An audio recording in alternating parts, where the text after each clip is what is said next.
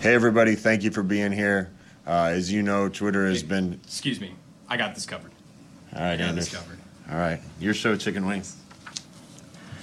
Just like a wing without a bone is just a saucy nug, a Saturday without Husker football is just a Saturday. What in the hell are you talking about?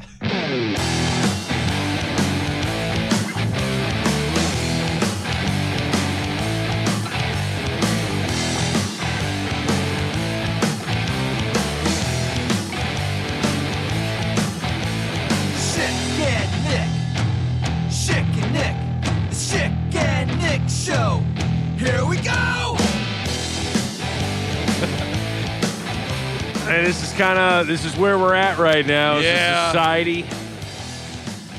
This is where we're at. Chicken wing guy. Shouts out to chicken wing. Where we have.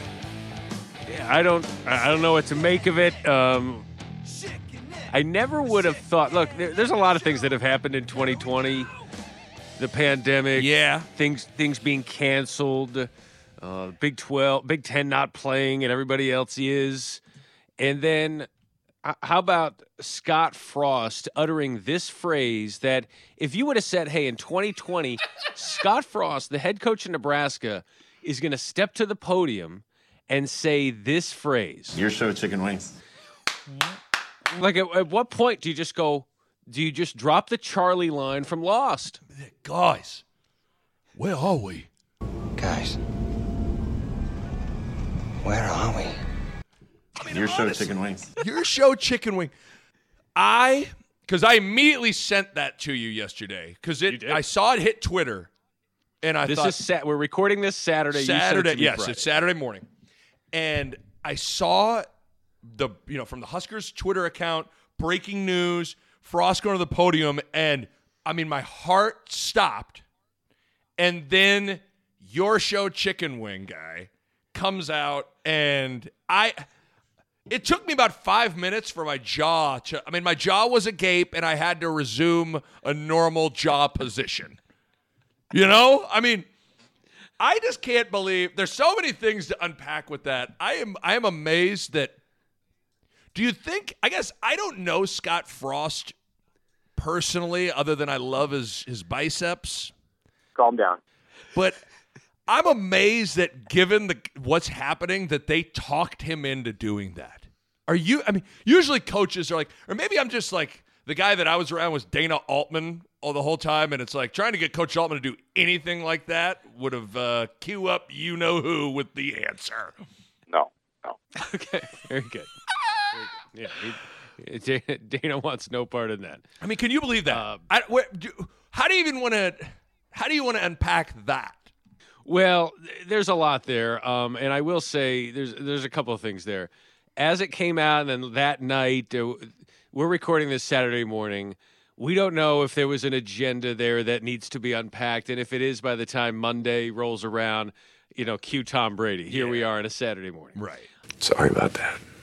Yeah, I was watching that, and it was almost bittersweet. So I'm like, okay, I get it. Like, you want to make a social media play, capitalize on, hey, it's rare that someone goes viral who's in your backyard. I don't know who reached out to whom, but as that happened, I'm thinking, okay, yeah, go viral, do something. Scott Frost, let's have some fun. Let's do that. And then thinking about the stories I used to do on KTV, I'm like, really? He's willing to do this stuff? Like, that would have been really fun to engage Scott Frost and to do something and to do some real fun stories, because he does not strike me as a guy. Like, even when he's sitting in those features with Larry the Cable Guy in the car, they're like, hey, Larry, how you doing? Oh, is this really? Okay. Yeah. I like there's no music. He's just monotonous. Yeah, I mean, I can't believe you and I got that colonoscopy thing on the same day. You believe that? Any day. I really enjoyed that. But, I mean, always... Your show, Chicken Wings. You always ask coaches to do things. Generally speaking, coaches want nothing to do with that kind of stuff, Because they're usually stressed enough. Like, listen, man, we got roast beef state this weekend, and if we're not ready to play, we're going to take it on the chin. I mean, this guy is dealing with an unprecedented sequence of events And the ramifications of what's at stake here could be felt for a long time. And I'm just amazed that Scott Frost was willing to do this. I'm amazed. Yeah, I think about when we did the Bo Pelini-Carl Fentz story that was strategically placed during a bye week. You know, it was like a Monday or Tuesday or Wednesday before an open Saturday. So, yeah, you do those things when there's no games. So I say that to say if Scott Frost is doing this, he's pretty confident there's no game coming up anytime soon. Perfect. I think maybe that's what it is. How do I read it? Like, what's your read in on that? I'm like, my read is there are no games soon. That's right. Because if he had a season and a schedule. We got a game coming up in 35 days, and he's doing this. You're so chicken wing. Yeah, there's no game. You're right, though. That's what – because even you're like Bill Self has always been willing to do – he's more willing to do those funny videos than you think, but he always does them for like late night in the fog. So it's – you know, it's mid-October. You don't play a game for a month. He's willing to do some crazy spoof thing. But, man, during the season, no.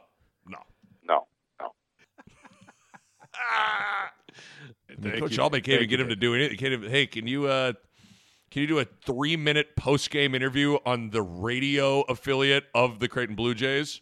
No. Okay, thank you, Dana. Appreciate all of that. Yeah, it's just a weird time, and then you have the look. I do want to circle back to Ronnie Green, if we can, where he has become really the star of the show. And I don't know. He's the chancellor of the Schick and Nick show. Yeah, I mean, did I think that when we started playing Ronnie Green that he would be, you know, more popular than us? I don't know. You know, but he is. He is. And did you see Mitch Sherman's story about the emails and stuff? We had talked about Ted Carter's email, so that wasn't very revelatory, but the Ronnie Green is quickly and quietly turning into the smartest man, not just in the room, not just in the state of Nebraska, but in the universe. Seriously, I don't think so. No, you are, Ronnie. When you think about what he's thought, I've thought about this a lot. When you think about what came of that, I thought about this a lot, and then you think about what was in his emails to Kevin T.J. Warren. I tell you, Doug, it was those emails. He was dropping the mic on a lot of that stuff. Again, Nebraska was getting drugged through the mud for a little while, and I'm not so sure right now Nebraska isn't coming out looking the best out of everybody here. Yeah, I mean, the whole thing, it's like their poop smells the best, right? Like that's right. That's kind of what the Big Ten is. Good smelling poop. Good smelling poop. I do like the – and they are successful in doing that. Okay, that's – you know, I mean, it's to the point where as I read the email – from Ronnie Green to Kevin Warren, you can now read it in Ronnie Green's voice. Yes. Where this was an email obtained by The Athletic through an open records request. You know, with no games going on, Mitch Sherman was all over this. Yeah, right? Shouts out to Mitch. I am going to hammer this FOIA, and I'm going to hammer you, Mr. Warren. But it says Ronnie Green's email to Kevin Warren on July 30th. So this is still a little ways, about 10 days or so before the season was canceled. And here's what the email says. This morning's conversation is highly concerning. And they are successful in doing it. In that the conference is moving in a direction which could ultimately put it in contradiction to what other conferences in the nation end up doing. I thought about this a lot. Similar to what we have already seen in the ACC's plans, with the same or more aggressive being anticipated for the SEC and the Big 12. That's really good. He winds up talking about, all right, I'll read this final paragraph like that. If the Big Ten ends up not moving forward or having a greatly reduced level of competition due to the inability of conference institutions being able to compete week to week in comparison to those peers, this will create a very precarious situation, and that we would have been fully prepared to and able to compete, but we'll have missed any opportunity to develop any alternative plan. Schick. To make sure that we're not dropping our balls. Now, that's very well done. Now, the best part is you can kind of read where he goes, he's like, look, if they get through this and they are successful in doing so. And they are successful in doing it. Yes. He was thinking about, so what's amazing is he has been thinking about this. That was on July 30th? July 30th. So he's when he said, I've thought about this a lot, he has. I've thought about this a lot. Since July 30th, he's thought about this. Yes. But it is amazing, though, to read that story in The Athletic and really think about the date in which that email was sent from Ronnie Green to Kevin Warren, to think that the season was canceled 11 or 12 days after the fact, and it certainly feels like Ronnie Green and everybody involved at Nebraska could see the axe coming. And it was before the conference schedule was announced. That's what is. So, you know, because at the start of the email, it was regards to a concern. He was concerned about a conversation, right? He said something about it. There was, yes. What did it say at the start? This morning it says, again, just to reiterate, he says, this morning's conversation is highly concerning. That was July 30th. So what the heck was said that morning? Because clearly it was obviously concerning enough that he felt compelled to fire off an email because he felt like the snowball was starting to come down the mountain and they needed to stop it fast.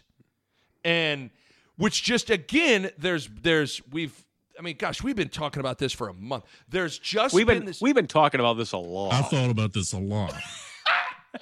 It's like, what? It's not just what was discussed in between August, the release schedule was August 5th, and the cancellation was August 11th. It's not just what was discussed and happened between those two periods. What was even happening a week or two prior to the schedule being released? Yeah. And it's crazy to read that email and think how much Nebraska could feel the inevitable. And they were pulling out all the stops, whether it's an email from Ronnie Green, an email from Ted Carter on August 10th, in which Kevin Warren responded to, I look forward, basically like, I understand your position and we'll talk soon. And as the story ends, 18 hours later, Big Ten football is canceled, and Ted Carter and Kevin Warren hadn't spoke. Back up a little bit, even just that earlier that day. That was the same day that Scott Frost, Matt Farniok, and Adrian Martinez and DiCaprio Boodle all had that press conference, which felt like a Hail Mary to try and save football. Nebraska saw all this coming a mile away and was doing all they could to stop it. The communication was so poor, but not so poor that people didn't catch wind of what was going on and what was going to happen. And the fact that you had a chancellor understanding that, I mean, it was really Ronnie Green. Like, yes. Ted Carter's like, hey, Ronnie told me this. What's going on? You work for us. What's happening? But it was Ronnie Green who's on those Zoom calls going, this ain't good. And he was probably talking to Scott Frost going, look, there's going to be an announcement tomorrow that ain't going to be good. Yes. You had better... We need to do whatever we can. And now the Scott Frost situation and him getting up in the media and the players getting up, look, this is 4th down and a country mile. We're down by 8. We need not only the Hail Mary to be complete, but a 2-point conversion. So let's go to the podium. Yep. That's it. That's 100% what it is. And I even like Ted Carter's little line he dropped in there, and you just referenced it about, you work for us, right? To Kevin Warren. It's like, you said you work for us. Make sure you understand what we want here. And so, again, what's always nice is consistency in a lot of different ways.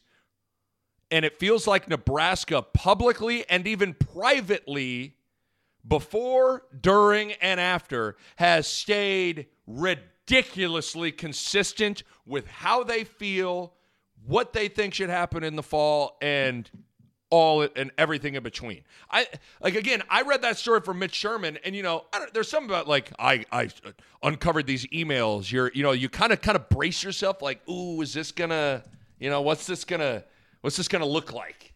And I walked away being like, tell you what, Ronnie Green, Ted Carter, and the University of Nebraska walk away looking pretty darn consistent and pretty darn good to me. Calm down. Oh, that's the new calm down from when Mitch was in studio. Wow, yeah, calm down part two. Yeah. I feel like revenge. I feel like we should probably compare the two. Calm down. That's the old one. That's part one. That's a really good one. And then you've got calm down. That's smooth. I mean, that's smooth. Yeah. The second one's a little more silky smooth. The first one would probably make you calm down more though, because it's more abrasive and in your face. Calm down. Yeah, that was a quick one. That's when he didn't like you. Yeah, I was moving in on Rex. Calm down. Yeah. I would agree. That one's a little more. We've already made up and kissed, and I'll just tell you to calm down. Relax. Again, there's a lot still there, whatever. I mean, full disclosure, the reason that we're recording on Saturday is because Friday morning we're like, well, is our podcast going to become outdated if the presidents have a vote? And even if they say, yeah, we're not having the season until 2024, we should at least still have a conversation about that. And then there was no vote. There was nothing. The only thing that came out of that day was you're so chicken wing. That was it. That's it. That's the only good thing we got out of Friday, and even that wasn't that good. You're so chicken wing.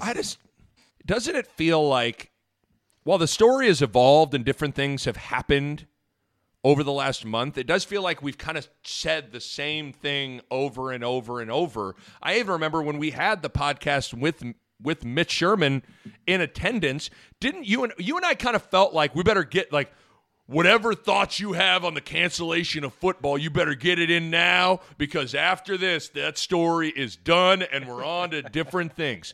It is weeks and weeks after that, and we're still talking about it. And while the conversation has evolved, it kind of hasn't at the same time. I texted you, if I didn't have a vested interest in this story and a desired outcome with this story, I would be so annoyed and sick of this story, because it literally is like a bad soap opera.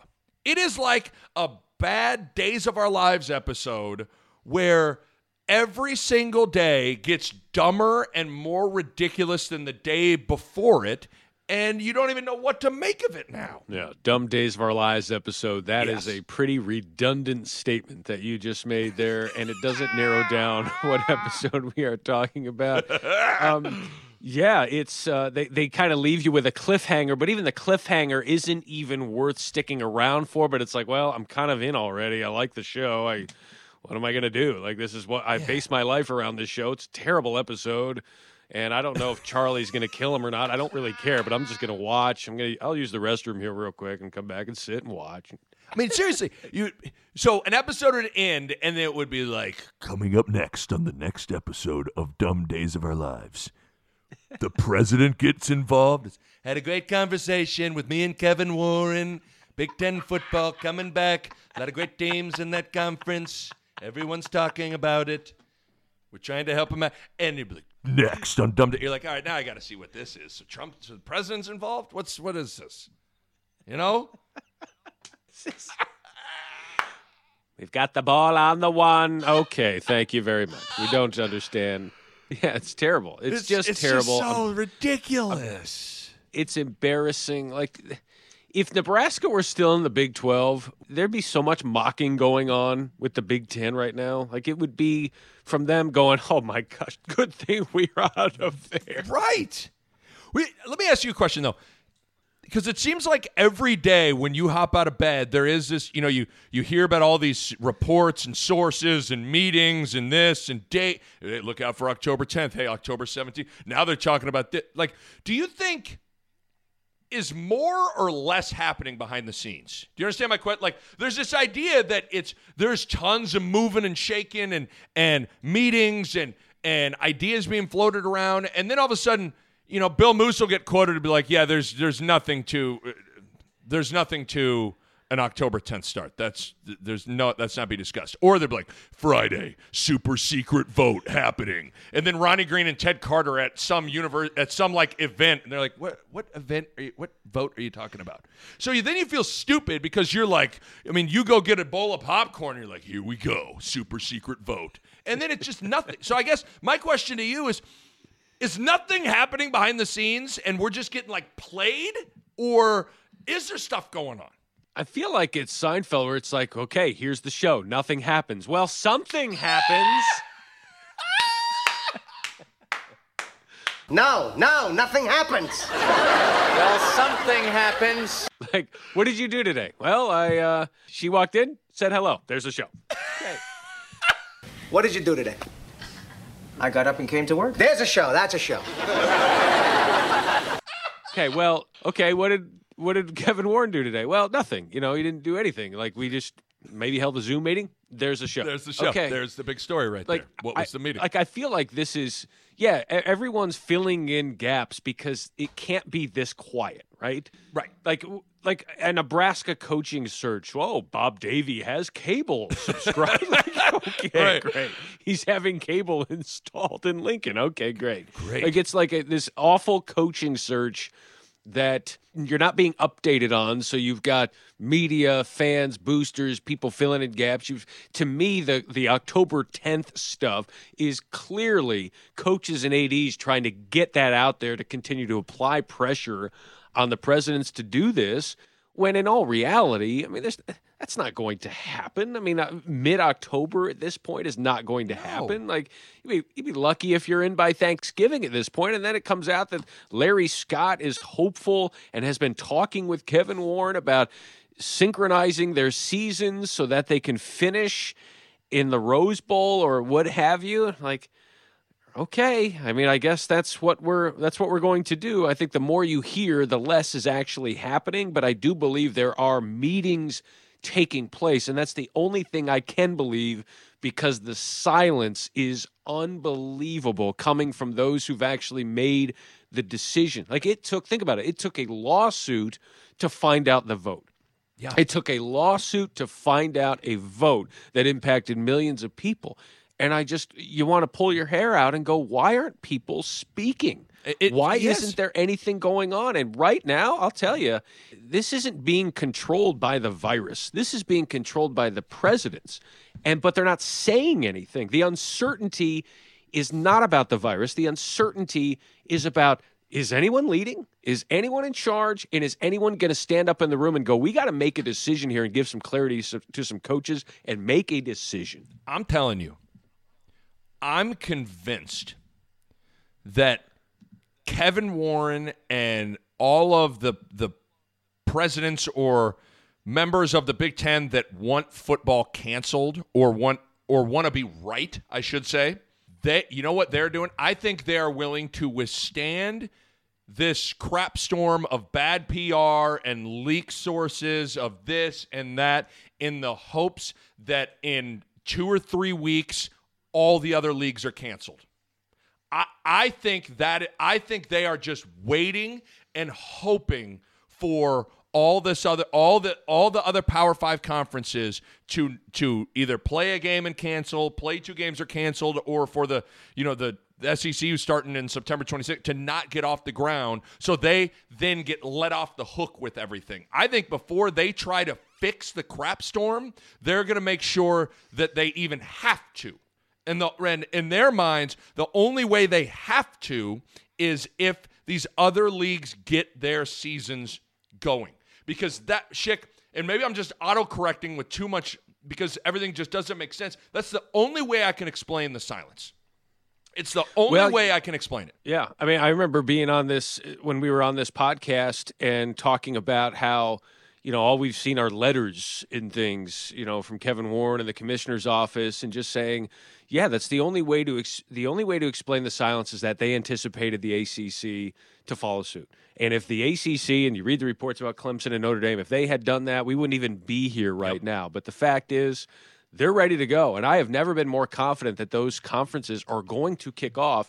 And frankly, I'm pretty confident that they're going to do whatever they can to keep it going. The ACC and SEC are in a staring contest. Neither of them are going to call it off before the other one does, so it's all about the Big 12. And the Big 12 has a lot at stake here. So it was interesting on Friday when the TCU-SMU game got postponed, where you go, okay, well, here we go. Bob Bowlesby said there'd be disruptions. Let's go. But the good news is they're giving it a chance to fail, and that's what we've always said. Give it a chance to not succeed. That doesn't mean you're trivializing this deal. It doesn't mean you're saying who cares if anyone gets COVID-19. You're saying let's see what we got here, because you still have students on campus. You still are inviting them back to, you know, pay their tuition and their room and board. So why not let the student athletes who've been here longer and put in a lot of physical work and preparation for the season, give them a chance? And it's obviously not going to happen for the Big Ten and the Pac-12, but I didn't think I'd be in a situation where the Pac-12 looks better than the Big Ten in terms of their communication, in terms of everything they've handed the media, in terms of their unanimity on the decision, and then talking about, hey, this is a game changer. We've got this, and what does that mean? We're going to have rapid tests, and those are going to be available here within the next couple of months, and that could change things. Meanwhile, it's just crickets from the Big Ten, and it's just frankly embarrassing. And there's nothing else you could say about it that hasn't already been said. Because it is hard. I mean, obviously, I'm in Lincoln, and you know, you wake up today, and today should have been the first Nebraska game. You know, this should have been Nebraska at Rutgers. And, you know, I wake up, I go out onto my deck, and, you know, it's 63 degrees. It's cool. Are you deck bragging right now? Oh, I love my deck. I'm a deck bro. I am a total deck bro. You know what I've seen about you, too, is and I enjoy it because I can get into your head and go, yeah, life can be pretty good in those moments, except I don't tweet about them. You do. And, you know, you're tweeting about you going out to dinner and all this stuff. First date in 7 months. You know, it. Swear to God, that was my first date in 7 months with my wife. Shouts out to COVID. Oh, welcome to COVID and multi-kids. I know. It's hard enough with 2 kids. Throwing COVID. You're going on 2 dates a year, bro. It's amazing. Yeah. You want your kids to be like, hey, you know what? We're going to set up a nice at-home date for you. It's like, okay, you're 5, you're a newborn. Thanks. Really appreciate that. What's on the menu today? Fruit snacks? Shocker! Oh, great. Let me guess what's going to be for our special dessert, Go-Gurt. Thank you. That sounds terrific. Yes, I'll open yours for you. There. All right, you can have one. Golly. Thank you for the squeezable applesauce, you jerk. All right, what were you going to make fun of me about, though? I'm a deck bro. But no, I'm glad that you have a deck. I'm glad, you know, I do live vicariously through you where you're like, sitting here cracking a beer on my deck. I'm like, yeah, that'd be nice. I got a concrete slab in the back. Getting your slab game right? Hey, man. Is there anything worse than a slab? Yeah. I mean, just a slab is pretty is and it's got like a capacity of 3 people, maybe. And those people might fall off the edge if you're not careful. And when you do step off of the edge of the slab, it is like swimming in a lake and having your foot touch seaweed. Like, oh, yucky. Ew. It's disgusting. Like, can you ever, in trying to sell a house, include the fact that you have a slab? No, never. A gorgeous 2-story, 4-bath, 4-bedroom home with a slab available for you. The slab. I mean, it could check every box you're looking for, but then a slab. You're like, even that word is like, ugh. Yeah.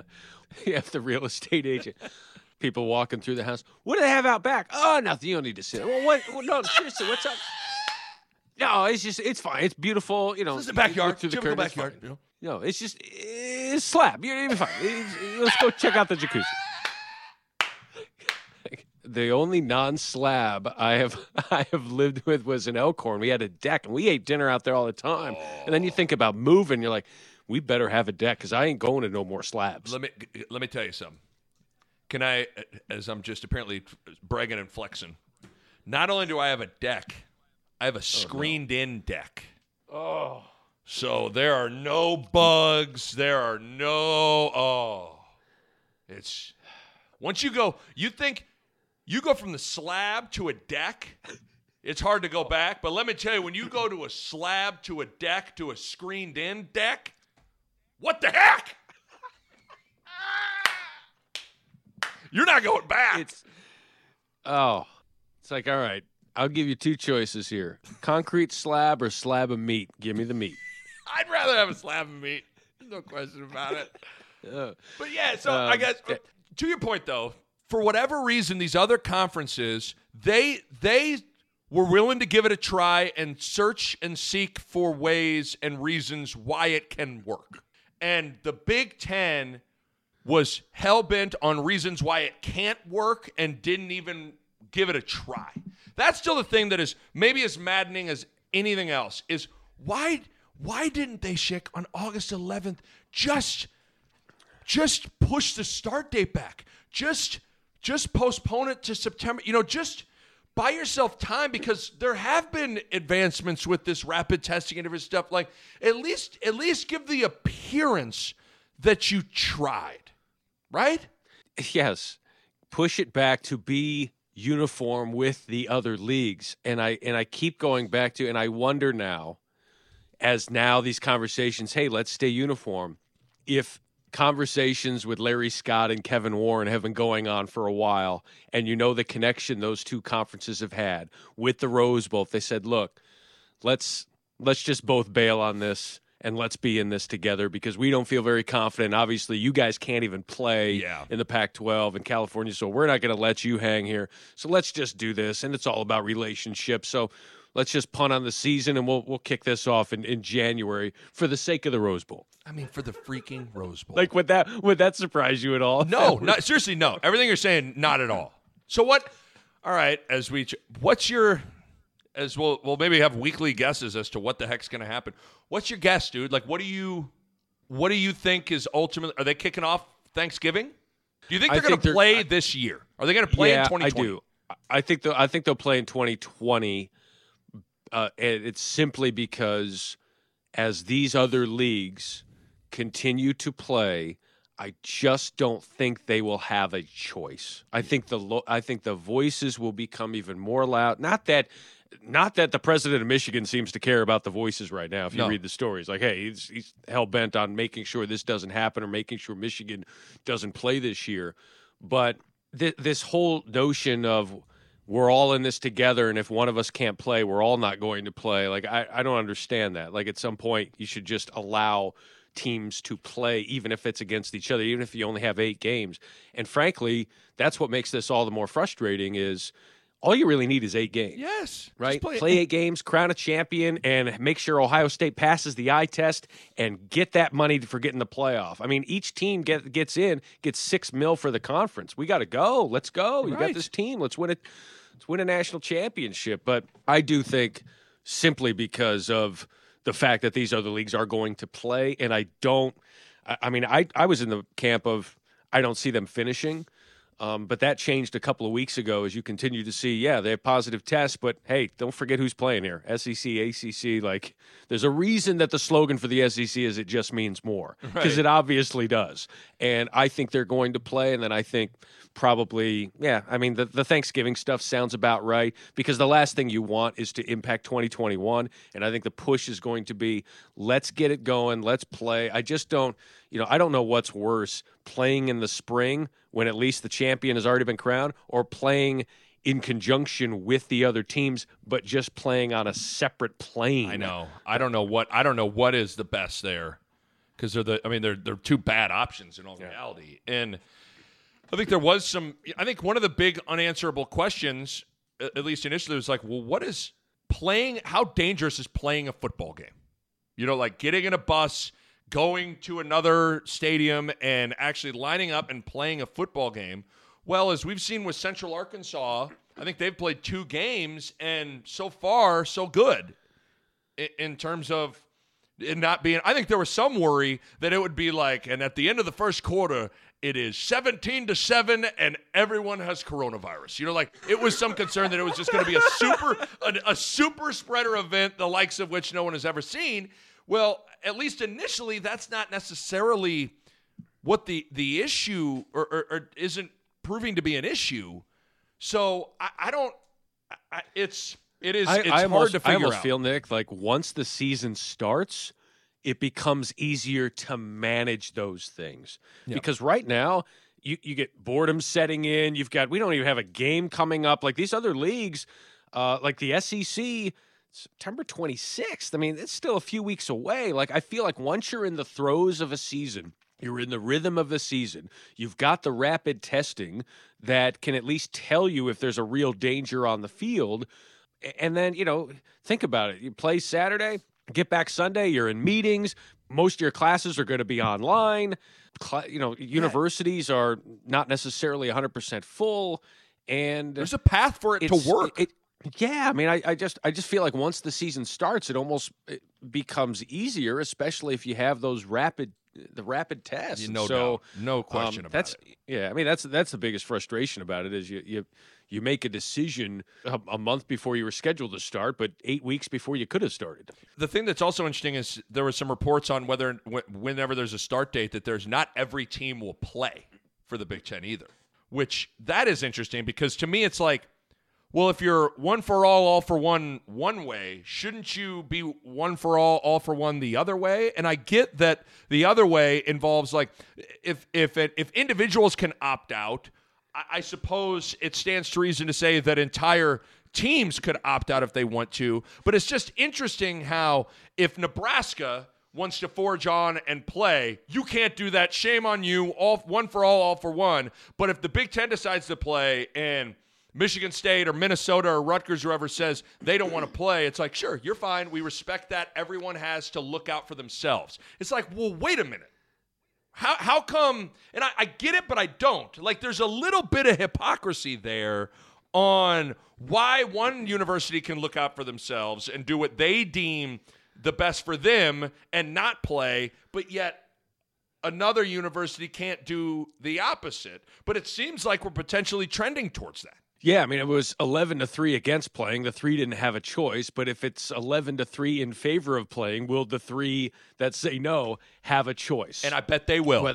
And I don't understand that. And the thing that'll be interesting then within that is, well, then how do you divvy up the TV money pie? You know, like are the three teams? Let's just stick with your analogy. If the three say it's now 11-3, and the three teams decide to not play, well, are they going to get a chunk of the TV money? Because that. I don't know if that seems right. I don't know what the bylaws say in terms of how that stuff's divided up, but that doesn't seem necessarily right either. And the one thing I'm interested too is, and you've seen this with schools that are even playing when you talk about money, is that even though you're playing, these schools like the Big 12, they're still cutting salaries. They are still furloughing employees because it's a pandemic, and your stadium's not going to be full. And the revenue, you know, 15,000 in a stadium versus 90,000, that is a lot of money in parking, concessions, tickets, gear, everything that you base it on. That just because I'm interested to see those that play this fall, how better of a situation are they in financially versus those that might play in the spring versus the Pac-12 or Big Ten if they play? What does that TV money look like? Do the stadiums have a better chance of being full in the spring in the Big Ten? And can that counteract some of that? I don't know. Again, there's no great situation here. It's just one that you wish. I am in charge. I'm one of three voices on ESPN that due to time constraints moves you ahead in the action. Yeah. I'm ready to go to 2021 and go to that season, go to the fall, like a year from now. Let's just go. I know. So I told you, if I didn't have a vested interest in the outcome and who's involved, I would just be. I'd be with you. I'd be like, can we fast forward here? Like, I'm getting a little tired of the roller coaster every day, and just, you know, you're like, just get to it. Like, what is this going to look like? You know what? Yeah. What ultimately are things going to shake out to be? And I think I texted this to you when we were talking about it earlier in the week after Donald Trump had his conversation with Kevin Warren. I just said, look, the Big Ten has become a political pawn, and they deserve it. Yep. Yes. I mean, yes. I hate to say it, but it's true. It's totally 100% true. You know what else is true? Because I've thought about this a lot. Oh, I love you, Ronnie. I do want to get to this. There was someone who emailed in. This is from Andy V, who we've been thinking about Ronnie Green because he has dominated this show, and rightfully so. I hope someday we can have him on as a guest and just listen to him talk. I could listen to him mesmerizing all day. Voice, right? Ronnie Green to me would be perfect in your enclosed deck with a beer. He would. I would love every second of it. He's not a slab guy. He's a deck guy. No. Ronnie Green would be terrible on a slab, but terrific on a deck. He is a big deck guy. Make sure you enunciate those words. So, Andy V. Did you just get that? Oh, it went over your head. Oh, it went over my head. Yeah. Oh, it went over my head. Andy V emails in and says, figured it out. Ronnie Green sounds a lot like Al Gore in the Saturday Night Live parody with the lockbox. As soon as he emailed that, I said yes. And I haven't listened to this. This is the first time I've listened to this bit in years. Daryl Hammond did a great Al Gore. Here's 40 seconds of that from the clip that Andy sent us. Here it is. Jim is different. Rather than squander the surplus on a risky tax cut for the wealthy, I would put it in what I call a lockbox. The lockbox would be used only for Social Security and Medicare. The lockbox would be kept by the president. The lockbox would also be camouflaged. It would be the lockbox. Okay, wow. So there's a little lockbox thing. And so let's see here with Ronnie Green. I don't think so. You know, I think we're at now let me just play a little hypothetical here for you. Rather than squander the surplus on a risky tax cut. I mean, that's pretty close. He's more because close. I used to initially think he sounds like Mr. Mackey a little bit from South Park, where it's just okay. No. No, I've thought about this a lot, okay? Let's say these other leagues get off the ground, and they are successful in doing so, okay? What I'm talking about might save your life someday, okay? Okay, Mr. Mackey, okay? Okay. Okay? Okay. Okay. Okay. I always thought he was Mr. Mackey, but he's Daryl Hammond as Al Gore. Yeah, I think it could be, both. So thank you, Andy, for sending that in. I want to get to a couple of other emails here. The emails were pouring in after Ronnie Green and the way that he has dominated this. This is from Joseph, who emailed in because we had the shirts come out for Triple B Printing. Again, go to Triple B Printing. Sales are off the charts, according to Josh. So continue to get your shirt requests in at Triple B Printing. Go to the Schick and Nick tab. And Joseph tweets to the show. He says, now. Let's say we get these shirts and like them a lot and Triple B Printing comes out with more. Will the wife let me buy another set of new ones? I don't know. That's, that's from now. This is from Matt Kavanaugh, who says on Twitter, am I willing to buy a shirt that in work video chats has only the word humpin' visible to other viewers? I don't know.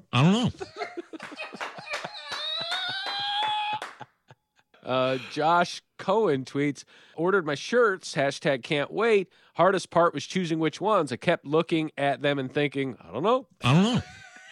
I eventually settled on, I'm not happy about that, and howdareyou.com. That was very well done.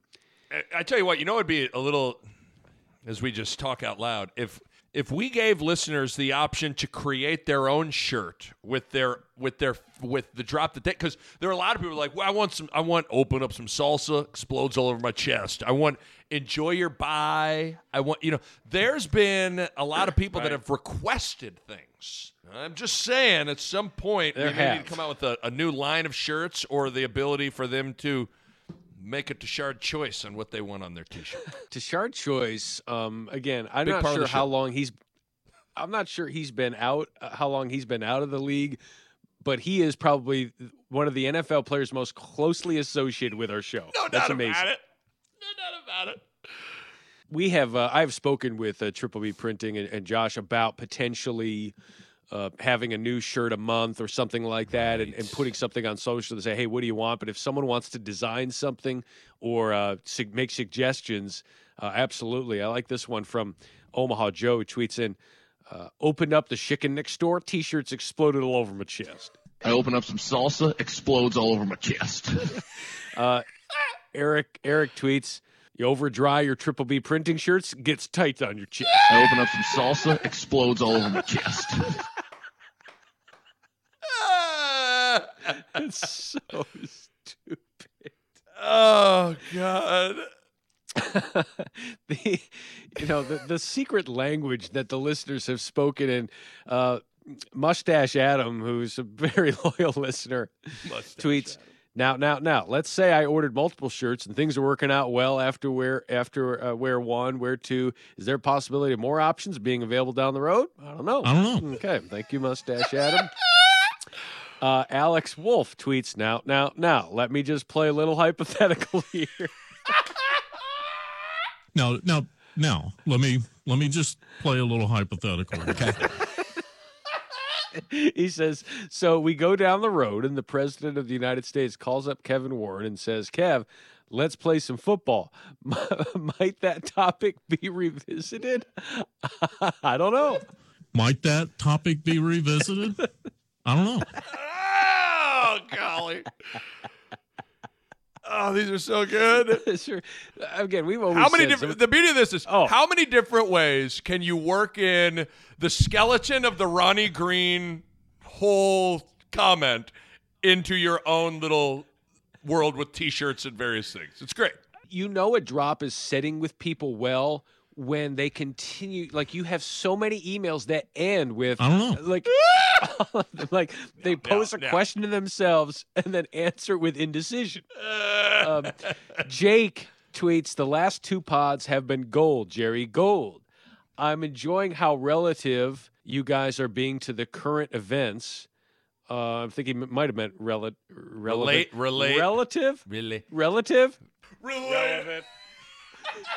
October 4th, September 4th. And still throwing you humor and jokes in the discussion. It's almost like old times. I'm trying to get my wife into the pod, and I think she's not happy about that. I'm not happy about that. However, will I keep playing her episodes against her will? I don't know. P.S. Love the shirts. Need more shirts. Thank you. Oh, God. Speaking of Tyler McKinney.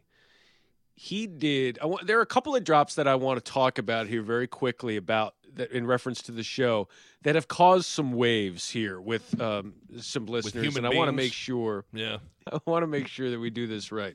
So when Tyler McKinney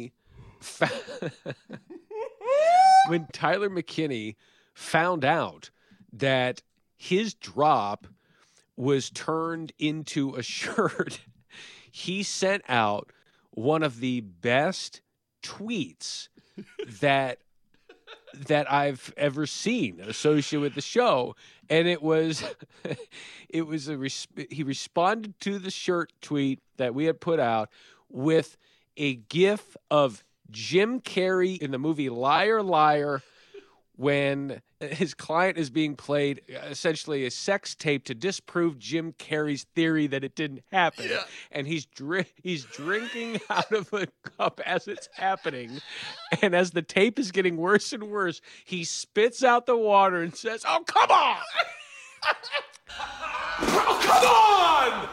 And that gif of the "Oh, come on" was tweeted out by Tyler McKinney, and it was beautiful. Perfect. I mean, he's just responded with GIFs. He had the Michael Scott kind of just frown, like angry face. Now he's had Jim Carrey. He's had the perfect reaction to what's happening with the I'm not sure. I mean, I'm not happy about that. Has had a second life here in a major way. I'm not so sure it's big. It feels like this drop is bigger in the podcast than it was on the show. Oh, there's no doubt. There's absolutely no question about that. I don't think there's any doubt that Tyler McKinney continues to dominate. I'm not happy about that. Yeah, he's there's so much H. And that God on the Twitter poll we had asked, you know, have you bought shirts and what shirts did you get? We had a couple hundred votes, and 21% said yes, they'd ordered a shirt. 79% said no, which means there's plenty of shirts left. I also said, for those who ordered a shirt, which ones did you enjoy your buy? Nice. BUI. 39%. Happy. I'm not happy about that. Led the way. Second place was I ate the pizza. Second place was howdareyou.com. Third place was I ate the pizza. And then 11% said you can't beat fun. So that was great. Here's the thing. If Tyler McKinney is upset, at least it's not like he just sounds funny. He didn't necessarily, it's not like he said something stupid or anything like that, you know? Like, no, it just sounds funny. No. Just sounds funny. That's yeah. And that brings us to what happened on Friday, which was, look, this is just the nature of the show, okay? September 4th will always be associated with my friend, and I still consider him a friend, even though I haven't spoken with him or seen him in a long time, J.J. Davis, who was very early on a mentor of mine when I was working in Kearney. He was in Omaha, and I was at the College World Series covering it, and he just kind of took me under his wing, gave me some advice, and he and I always had that unique relationship where I always looked up to him. Never really looked at him as competition because we were so different. We were more friends than competitors. It was a real unique relationship. But let me jump in. You two were different than most sportscasters because JJ, if you ever listen to him do highlights, JJ had fun with his sports hits. You know, like there was always it was more lighthearted. There was jokes, there were humor, and you were the same way. So I think that was another way you two probably kind of connected, is you guys were good at your job, but you also didn't take yourself too serious with when you did your job. Yeah, and we were different than the norm, but in very different ways. Yeah. And, you know, I wasn't stealing his jokes. He wasn't infringing on my jokes. Like, it was just different. Yeah. And, you know, in a related story, he's in theater now. He does local community theater, and he has always wanted to do that. He always wanted to be an actor, and he's really good at that. And so it's to say that on Friday, I tweeted out a picture of him from the Schick and Nick account saying, Happy J.J. Davis Day from our family to yours, because of his drop when Bo asked him, what's the day of the first game? Because he had asked, when will you make the call on the quarterback? When will you make the call on the quarterback? What's the day of the first game? October 4th. September 4th. Oh, my bad. September 4th. I think I gave you too much time. So I'm not answering any quarterback questions. And everyone corrected him, September 4th. And he says, oh, gave you too much time. So I had tweeted that, and we had also tweeted, what do you consider J.J. Davis Day? Is it October 4th or September 4th? Or the third answer was both. It's a dual holiday. 69% of the vote got both. It's a dual holiday, followed by September 4th, 17%, and October 4th, 14%. But then to pull the curtain back even further, because this is harmless. October 4th, September 4th. It's nothing against JJ at all. It's the most benign drop that we have, where it's just he got corrected by everybody, and it's more about everybody else. Everybody else is a nerd. That's the humor of it is more so the everyone else in the drop than necessarily JJ. You know, like that, the crux of the humor is in everyone saying September 4th, not necessarily even JJ making the mistake, because we've all made that mistake of accidentally saying something then we meant something else. I mean, that happens all the time. Stage is at its biggest and the brights are at its lightest. That's what it's all about. It does. And so someone had said,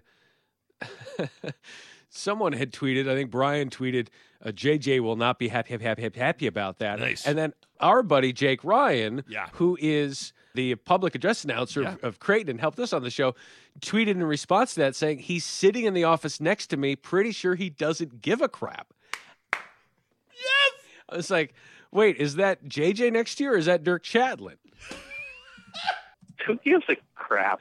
But I just want to make sure that, like, this show has never been about mocking people. It's about having fun with people. And certainly I would be in if JJ's caught wind and he does, like, I want to have JJ on the show. Yeah. Like, I want him to be a guest on this show to just catch up with him and to talk about that drop, to walk through it, and then to have some fun. But if there is some tension there, certainly I will expunge that drop from the computer system. I'll get rid of it. I never have to hear it again. We might reference it, but I'll never play it. October 4th, September 4th.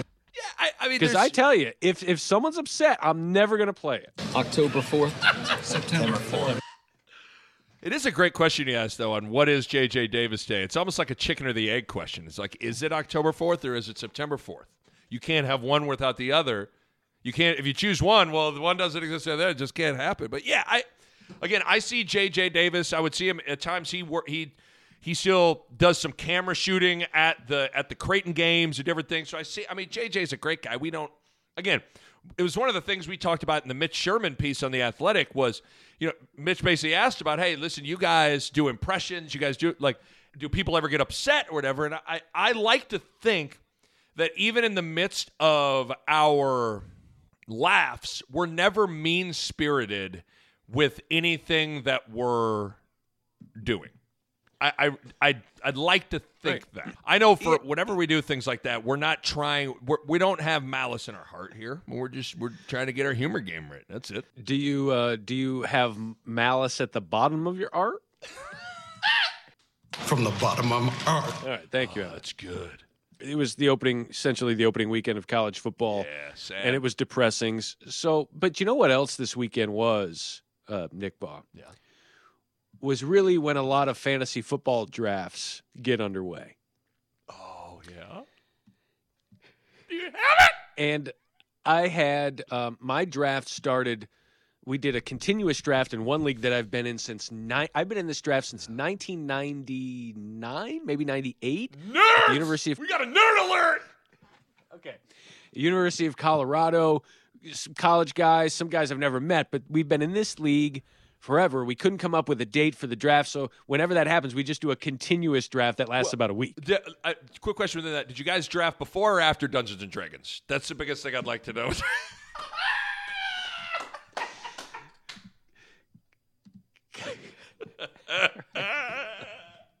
This is weird here, but I do have something, and it's weird. It's like yours, but I'm giving it back to you. Howdareyou.com, howdareyou.com. You need to log on to howdareyou.com. Okay, so there, that's for you. Yeah. That's for you.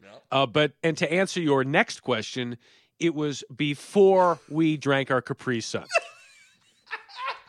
Good enough. Okay. Good enough. All right. It's enough info. So we had that, and I'm in another league. Oh, an auction draft that took place Saturday night. Again, it's before we are recording this, so safe to say I'm nervous. Can I raise my hand real quick? Yeah. Couple of things. Come a long ways since you introduced fantasy football into my world. I am more of a daily fantasy. I just want to casually date a team and go on different dates with different, Tyrod Taylor. Oh, great. Cool. Oh, Drew Brees. How are you doing today? Julio Jones. Haven't seen you in a while. I love you.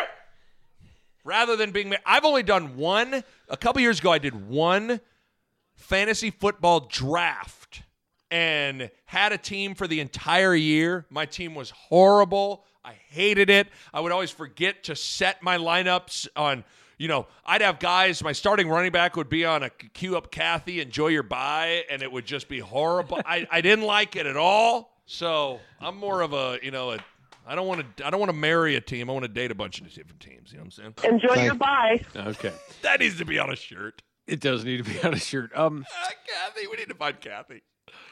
And again, you wanting to just, kind of casually date. That goes back to your high school and college days. You slept around. I was more into committed relationships. Okay. So that's kind of where. You tell what kind of fantasy person you are based on your dating habits, right? That's right. That's right. Big shock. You a DFS guy? Oh, gosh. Dude, you better get tested. I'm doing my daily fantasy for NBA playoffs. Every night I got a chance for $10,000. In a related story, I don't have $10,000. I let it go. It's like buying a lottery ticket, but as soon as you buy it, you just set it on fire and then the game starts. But it's great. I mean, it combines. I mean, I get to like start Kyle Korver. I'm like, oh yes. Yeah, I start with my heart and not my head. I mean, I can't scroll past Doug's face and be like, I'm not going to start Doug. You kidding me? I'll take that 6 points. Give it to me, Doug. Well, okay, so, and that's fine, because that's what got you in trouble when we did fantasy football together that time. Yeah. Was we did it for the spring game for Husker football, and we just had this competition. It was the introduction for you for fantasy football, and I wanted to have a competition and be a good on-air deal. You and I both went to the spring game together, so we'd be sitting there watching our fantasy rosters compete. The problem is, you drafted all of your friends.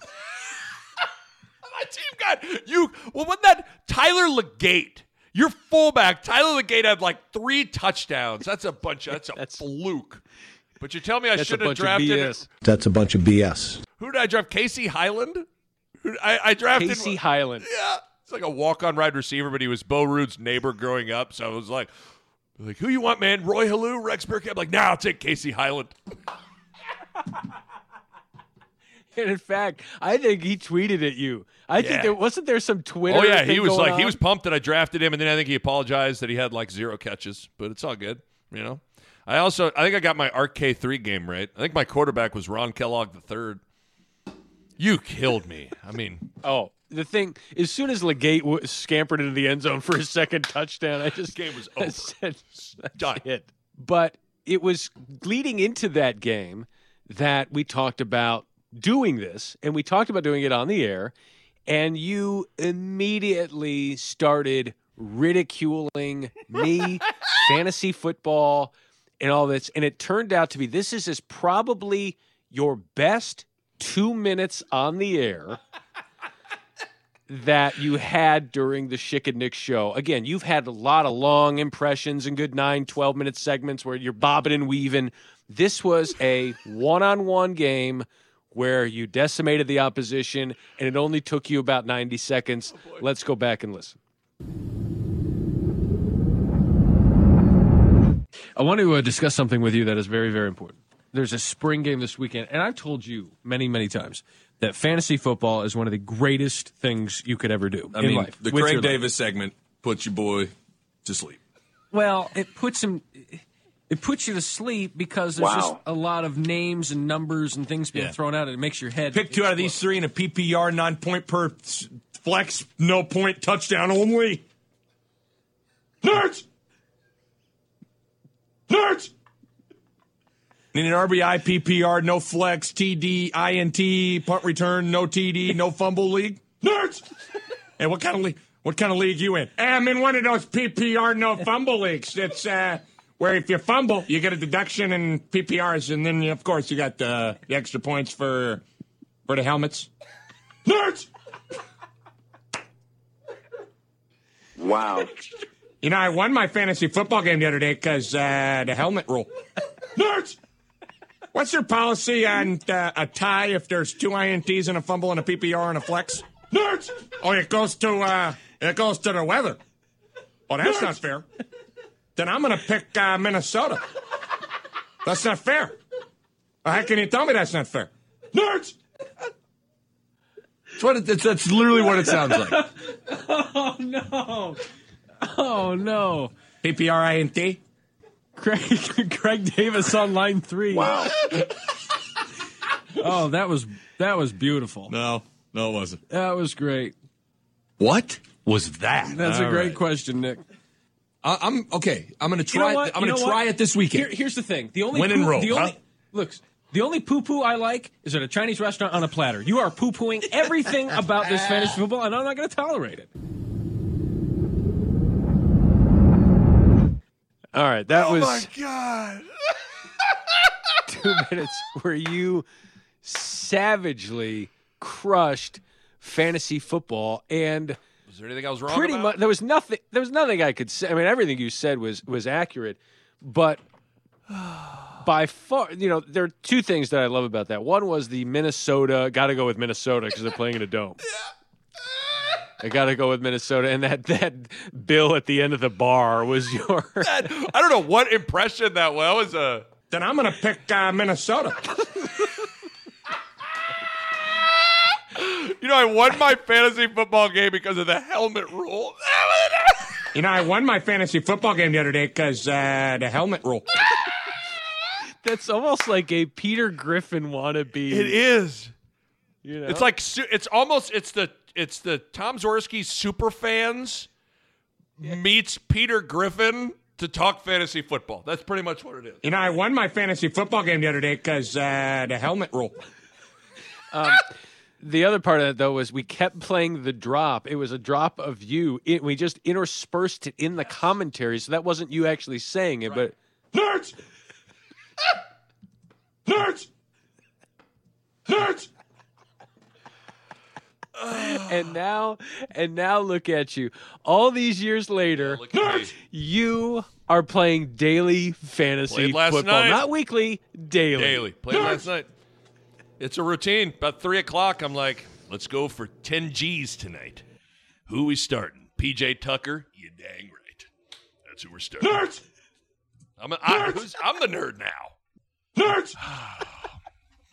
So anyway, that was, figured we'd leave it at that. Again, hope your fantasy football season goes well, Nick. I would invite you into a league, but I don't want to be mocked. You don't during it. I'd be the lame duck you bring in to just take my money and kill me. I got dead last in my league, BT Dubs. The name of my team was Brady Goats, so I was like all in on Brady. Isn't that good? I needed to study who was on a Kathy more often. I didn't do that enough. That screwed me more than anything. Kathy needs to be on my fantasy football management squad. All she does is manage the buys. Bye. That's it. What? When is Atlanta on the? Bye. Oh, that's the same week the Bills are on. Bye. The... Okay. All right. Very good. There's a lot of pressure when you. When you invite someone to join a league that's been going on for a while. I remember I did that. I had a buddy, Dan in Omaha, and I had him join the league, and then it was time to draft, and he was like on a golf course somewhere, and I had to drive over to his house. I'm knocking on his door, and he wasn't there, obviously. And that was, of all the times that I've taken part in fantasy football, that was the time that I really felt like I'm not. Hey, where are you, Dan? It's time. We're getting started. The Wi-Fi is humming. It is humming at our house. Nerds. All right. Continue to send your emails in to laugh@chickandnick.com. We will continue to try and keep you fairly entertained during this football-less fall there in Nebraska. And subscribe, rate, and review. Give us the 5 stars. Give us the positive reviews. It'll help us grow the show locally. Go to the Triple B Printing. Buy some shirts. It doesn't matter if they're black, yellow, whatever the hell it are. Had nothing to do with I had black shirts or yellow shirts or white shirts or whatever the hell it is. Nerds! You can enjoy those. Again, this podcast is over. You can get a shirt that has this on it. We'll see you coming up next week. I'm not happy about that. Nerds! Schick and Nick, the Schick and Nick show. Here we go! Schick!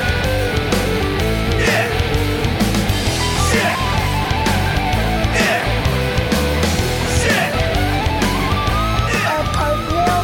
Schick! A Media Production.